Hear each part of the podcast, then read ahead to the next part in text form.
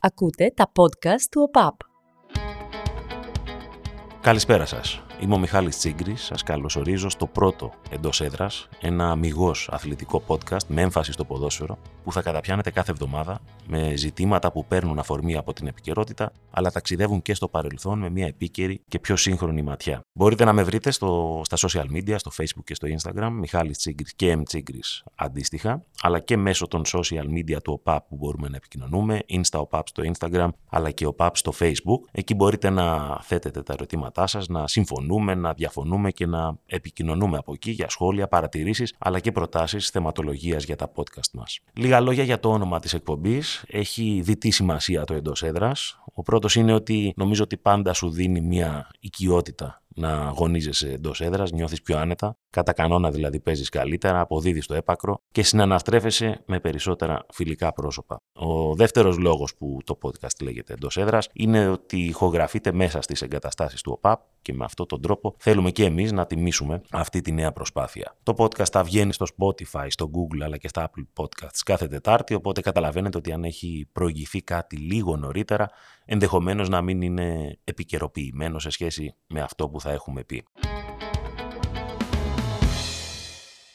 Στην αρχή αυτού του podcast ξεκινάμε με ένα ελληνικό φαινόμενο σίγουρα, με την απόφαση για το παιχνίδι του ατρωμίτου με την ΑΕΚ, που με τα τωρινά δεδομένα είναι η επανάληψη του αγώνα σε νέα ημερομηνία, ή μάλλον όχι η επανάληψη, η διεξαγωγή του αγώνα, καθώς σύμφωνα με το δικαστή της Super League αποφασίστηκε ότι δεν υπήρχε η πετιότητα του ατρωμίτου για τα περιβόητα δοκάρια που ήταν σε λάθος ύψος, οπότε το παιχνίδι θα γίνει κανονικά. Στα πολύ ενδιαφέροντα αυτής της σεζόν έχουμε να κάνουμε με το πιο ανταγωνιστικό πρωτάθλημα της Super League τα τελευταία χρόνια, από όπου και αν το δει κάποιος, από το γεγονός ότι έχουμε τέσσερις ομάδες να βρίσκονται αρκετά κοντά στο βαθμολογικό πίνακα και να διεκδικούν το πρωτάθλημα. Κάτι τέτοιο Φεβρουάριο μήνα στη Super League έχει να γίνει από την εποχή της πρώτης εθνικής της σεζόν 2001-2002 όπου και τότε τέσσερις ομάδες, ΑΕΚ Ολυμπιακός, ΠΑΟΚ και Παναθηναϊκός διεκδικούσαν το πρωτάθλημα περίπου μέχρι αυτό το διάστημα. Επίσης πολύ μεγάλο ενδιαφέρον και κάτι σπάνιο τα τελευταία χρόνια είναι στις πρώτες δύο θέσεις να βρίσκεται ο Παναθηναϊκός και η ΑΕΚ, δύο ομάδες που έδιναν επικές μάχες στις αρχές της δεκαετίας του 90 για το πρωτάθλημα,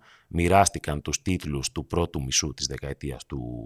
90, τρεις πήρε η ΑΕΚ, δύο πήρε ο Παναθηναϊκός και βέβαια αυτό που δημιουργεί πολύ μεγάλη αίσθηση σε σχέση με το παρελθόν είναι ότι για πρώτη φορά τα play-offs τα οποία συμπεριλαμβάνουν και την πρώτη ομάδα της κανονικής διάρκειας του πρωταθλήματος θα έχουν καθοριστική σημασία για το πώς θα εξελιχθεί το φετινό πρωτάθλημα και σε ποιον θα καταλήξει.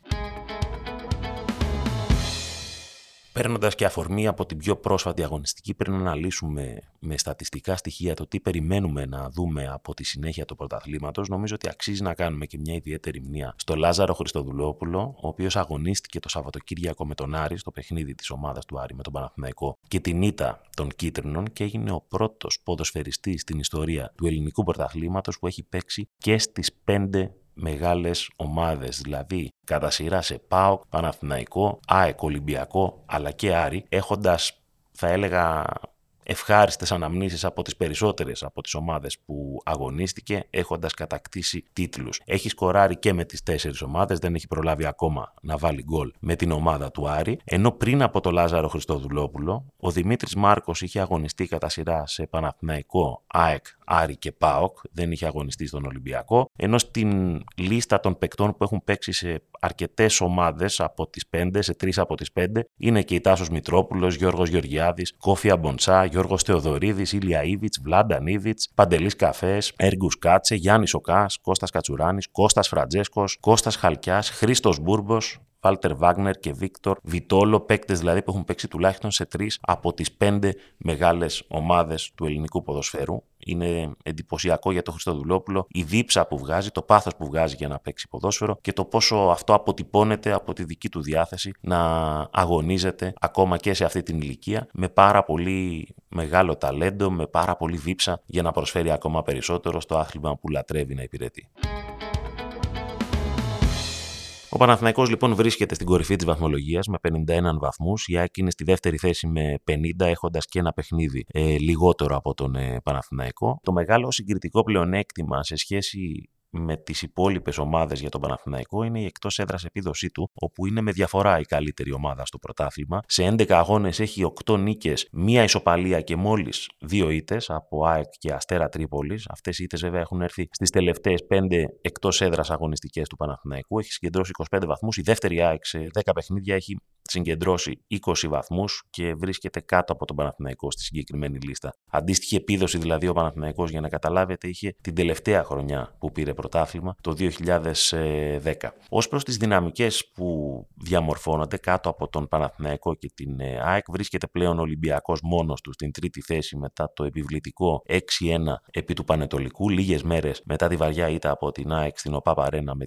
3-0 και ο ΠΑΟΚ από την απώλεια βαθμών που είχε με τον Αστέρα Τρίπολη είναι στους 44 ε, πόντους. Λέγαμε νωρίτερα για τα πιο ανταγωνιστικά πρωταθλήματα τα οποία έχουμε βιώσει. Νομίζω ότι η μεγαλύτερη διαφορά όμως που υπάρχει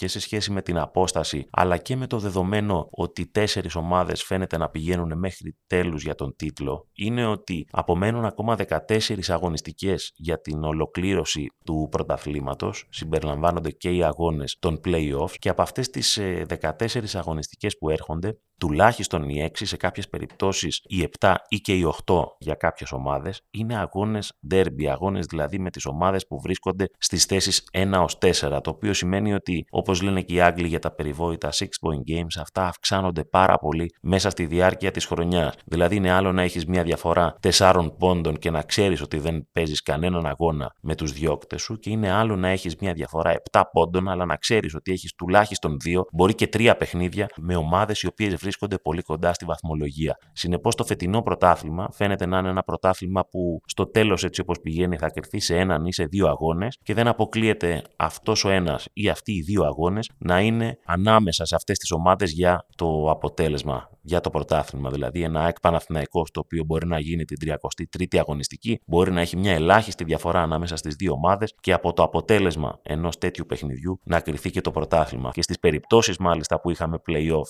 και παλιότερα πριν από 15 χρόνια, αλλά και τώρα τα τελευταία τρία χρόνια, πρακτικά το διακύβευμα των ομάδων των playoffs ήταν ένα καλό ευρωπαϊκό εισιτήριο σε κάποιες εξαιρέσεις, ένα εισιτήριο για το Champions League, αλλά ποτέ το διακύβευμα δεν ήταν το πρωτάθλημα. Και αυτή η διαφορά, αυτό το πρωτοφανές για τα ελληνικά δεδομένα είναι κάτι που σίγουρα πρέπει να μας απασχολήσει και να μας κάνει να δούμε τις αποδόσεις των ομάδων στα μεγάλα παιχνίδια με ακόμη μεγαλύτερη προσοχή. Σε γενικότερο επίπεδο, ο Παναθηναϊκός είναι πρώτος και είναι πρώτος στις περισσότερες αγωνιστικές του ελληνικού πρωταθλήματος. Πρακτικά η ΑΕΚ κατάφερε να τον ξεπεράσει μόλις σε μία αγωνιστική, αλλά η αναβολή όπως φαίνεται του παιχνιδιού με τον Ατρόμητο την έριξε προσωρινά από την κορυφή. Αυτό που βέβαια μπορούμε να παρομοιάσουμε το ελληνικό πρωτάθλημα σε σχέση με κάτι άλλο είναι σαν να είναι ένας αγώνας στο στίβο περίπου 1500 μέτρα, το πούμε έτσι, και ο Παναθηναϊκός να ξεκίνησε πιο νωρίς από τους υπόλοιπους. Δηλαδή ήταν τέτοια η αποτελεσματικότητα που είχε η ομάδα του Ιβάν Γιοβάνοβιτ από την αρχή του πρωταθλήματος που δημιούργησε μια συγκεκριμένη συνθήκη την οποία όλοι οι υπόλοιποι από κάτω καλούνται με κάποιο τρόπο να ανατρέψουν, σαν να έχουν ξεκινήσει με ένα handicap. Το οποίο βέβαια εξηγείται από τον πολύ απλό τρόπο ότι ο Παναθηναϊκός έχοντας μένει τον ίδιο προπονητή αλλά και πάνω κάτω την ίδια δομή σαν ομάδα είχε ένα πλεονέκτημα όταν το πρωτάθλημα ξεκίνησε. Στην ΑΕΚ πήρε αρκετό καιρό, στον ΠΑΟΚ παίρνει ακόμα αρκετό καιρό να βρει τα πατήματά του ενώ παίζει πολύ καλό ποδόσφαιρο ενώ υπάρχει μια συγκεκριμένη λογική στο παιχνίδι του, η απειρία, η έλλειψη ομοιομορφίας που έχει ως ομάδα, του έχει στερήσει κάποιους βαθμούς που υπό άλλες συνθήκες και με μια πιο κοινική ή πιο έμπειρη ομάδα θα μπορούσε να έχει αποφευχθεί αυτή η χαμένη βαθμή του Πάου, κυρίως στα παιχνίδια που προηγήθηκε στο σκορ, αλλά δεν μπόρεσε για μερικά δευτερόλεπτα να κρατήσει το αποτέλεσμα, όπως έγινε στο πρόσφατο παιχνίδι του Πάου με τον Αστέρα στην Τρίπολη, όπως είχε γίνει και στον αγώνα με τον Όφη στον πρώτο γύρο, αλλά και στο παιχνίδι με τον ε, Λεβαδιακό εκεί κοντά στο Μουντιάλ. Δηλαδή δέχτηκε γκολ προς το τέλος των αγώνων. Ω προς τον Ολυμπιακό, ενώ η αλήθεια είναι ότι αν δει κάποιος το ρόστερ του Ολυμπιακού ε, στα χαρτιά, αν δει δηλαδή τους παίκτες που αποτελούν αυτή την ομάδα, μπορεί και να πει ότι έχει τους πιο ποιοτικούς παίκτες ως προς τα ονόματα. Όμως κάτι τέτοιο με τις συνεχείς αλλαγές προπονητών, με το ότι κάθε προπονητής προσπαθεί να βάλει κάτι καινούριο στο παιχνίδι, δεν έχουμε παρατηρήσει στον Ολυμπιακό μια αγωνιστική συνέχεια. Υπάρχουν ξεσπάσματα, όπως υπήρξε αυτό της Δευτέρας κόντρα στον Πανετολικό, αλλά υπάρχουν και απογοητευτικές εμφανίσεις οι οποίες δεν επιτρέπουν στον Ολυμπιακό να θεωρήσει ο ίδιος ότι κάνει title challenge ως το τέλος Κατά την ταπεινή μου άποψη, βέβαια, ο Ολυμπιακός είναι σίγουρα μέσα στο κόλπο του πρωταθλήματος, ασχέτως αν έχει βαθμολογικά απομακρυνθεί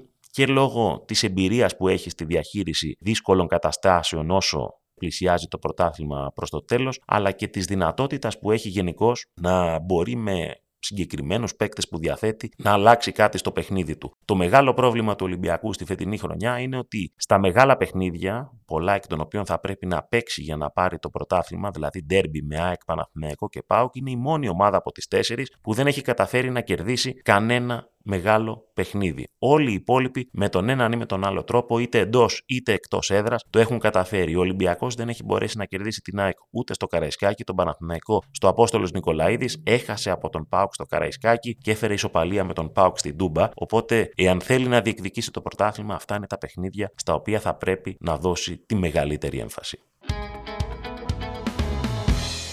Με τα τωρινά δεδομένα λοιπόν η ΑΕΚ αποδεικνύεται η πιο σταθερή ομάδα του πρωταθλήματος. Πριν πάμε στον Παναθηναϊκό να σταθούμε στην ΑΕΚ. Και αυτό διότι παρά το γεγονός ότι δεν αγωνίζεται στην ίδια υψηλή ένταση που είχε πριν το παγκόσμιο κύπελο. Όταν λέω την ένταση εννοώ ότι δεν υπάρχει σε όλα τα παιχνίδια αυτό το ασφικτικό pressing το οποίο ήταν σήμα κατά τεθέν της ομάδας του Ματίας Αλμέιδα. Δεν υπάρχει αυτή η συνεχής παραγωγή φάσεων στους ίδιους αριθμούς, στις ίδιες τιμές που είχε πριν το παγκόσμιο κύπελο. Κι όμως έχοντας απολέσει δύο πολύ σημαντικά στοιχεία αυτής της μηχανής που ήταν ο Νίκλας Ελίασον και ο Μιγιάτ Γκατσίνοβιτς, διαφοροποιώντας το στυλ του αγώνα και προσπαθώντας να περιορίσει ε, σε πολύ χαμηλό επίπεδο τις απειλητικές στιγμές από τις άλλες ομάδες, μπόρεσε όχι μόνο να μην χάσει από την αποτελεσματικότητά της, αλλά να μειώσει τη διαφορά και σε κάποια σημεία να ξεπεράσει και τον Παναθηναϊκό. Αυτό αποδεικνύεται και από την κυριαρχία που έχουν οι παίκτες της ΑΕΚ στις περισσότερες επιμέρους στατιστικές κατηγορίες του πρωταθλήματος. Μία στατιστική κατηγορία η οποία μου δημιουργεί μεγάλο ενδιαφέρον είναι το συνδυαστικό γκολ και assist στο πρωτάθλημα, στο οποίο ο Λιβάη Γκαρσία είναι πρώτος με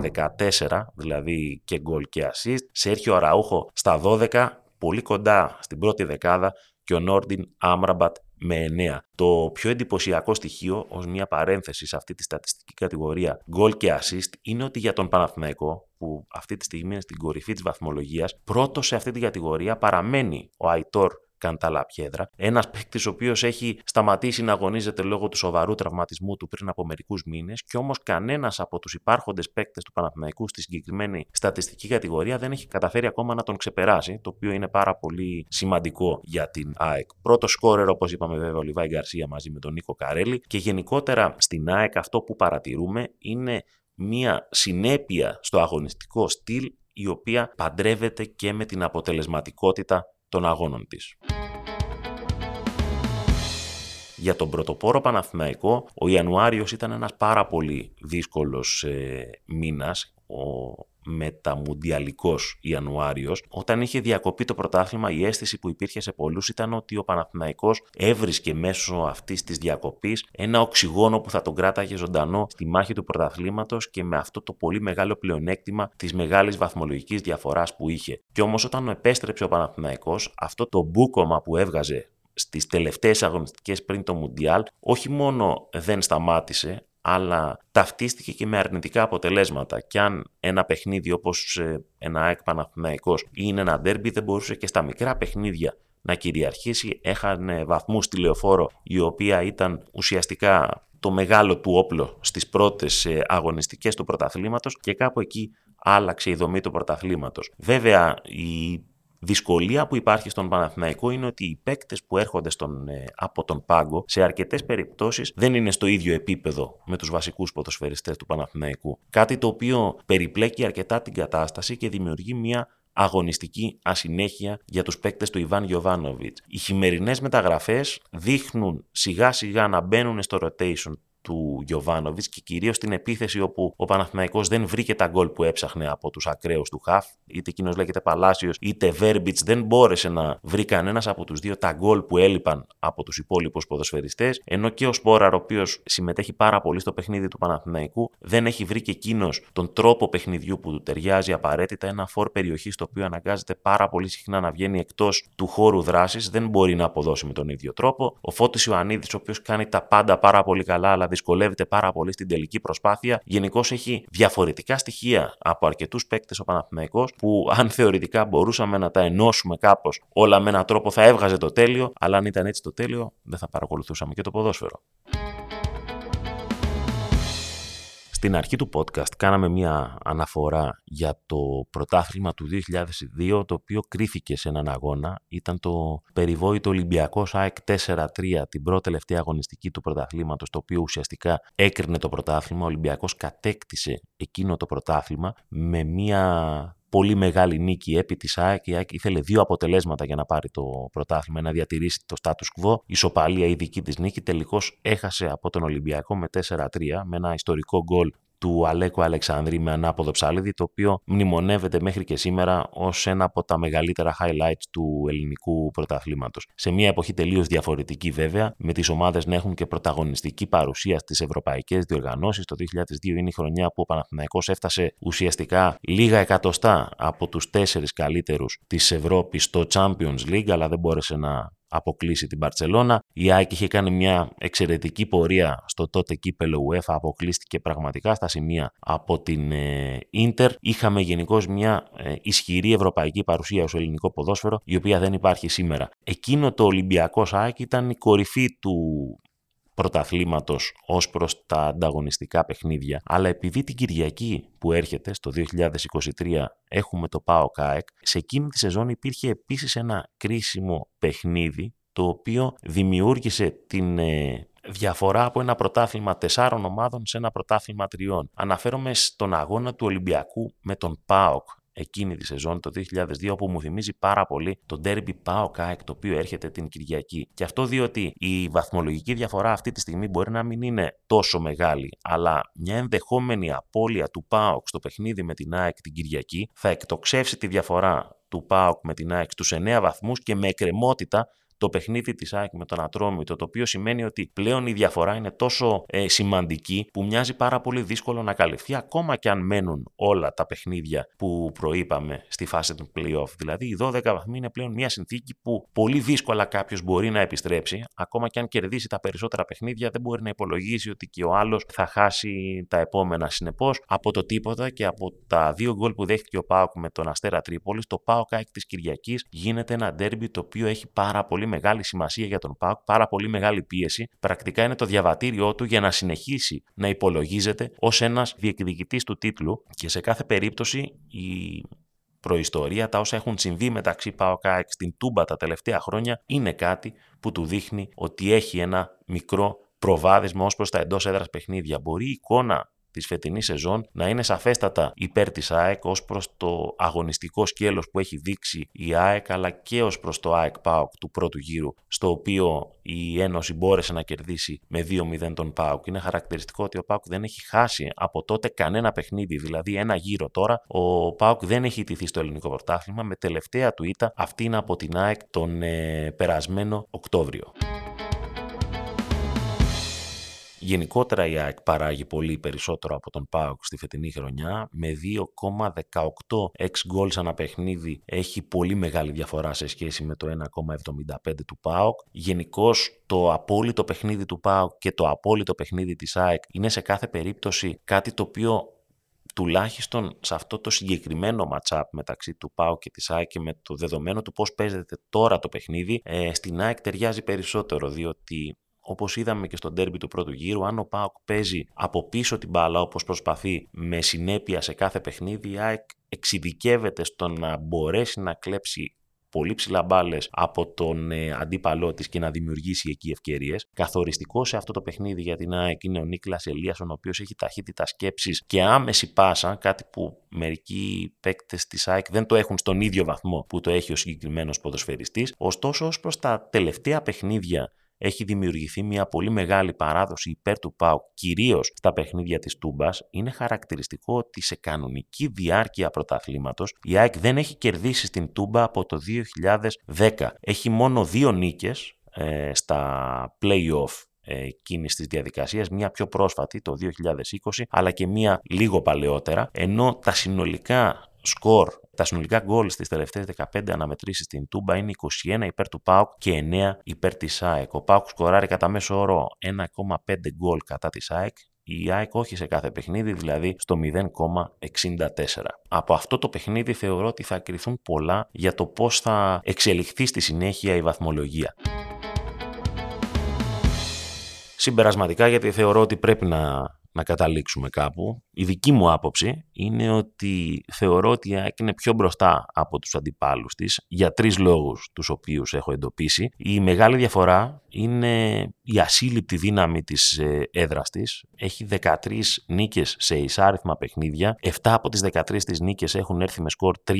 Τα 4-3-0 ήταν μάλιστα συνεχόμενα για την ΑΕΚ, οπότε αυτό το πλεονέκτημα το οποίο περνάει από την ΟΠΑ Παρένα στον κόσμο, από τον κόσμο στους παίκτες και από τους παίκτες της ΑΕΚ και στους αντιπάλους, θεωρώ ότι είναι κάτι καθοριστικό όταν τα μισά σου παιχνίδια θα τα παίξεις εκεί πέρα στη φάση των play-off. Το δεύτερο πλεονέκτημα συγκριτικό σε σχέση με τους υπόλοιπους είναι ότι και με αυτό που είδαμε στο πρόσφατο ΑΕΚ Ολυμπιακός του Κυπέλου, η ΑΕΚ έχει μεγαλύτερο εύρος ποδοσφαιριστών, ενδυνάμει βασικών, οι οποίοι μπορούν να υπηρετήσουν διαφορετικά σενάρια αγώνα. Η ΑΕΚ δηλαδή έχει από 17 έως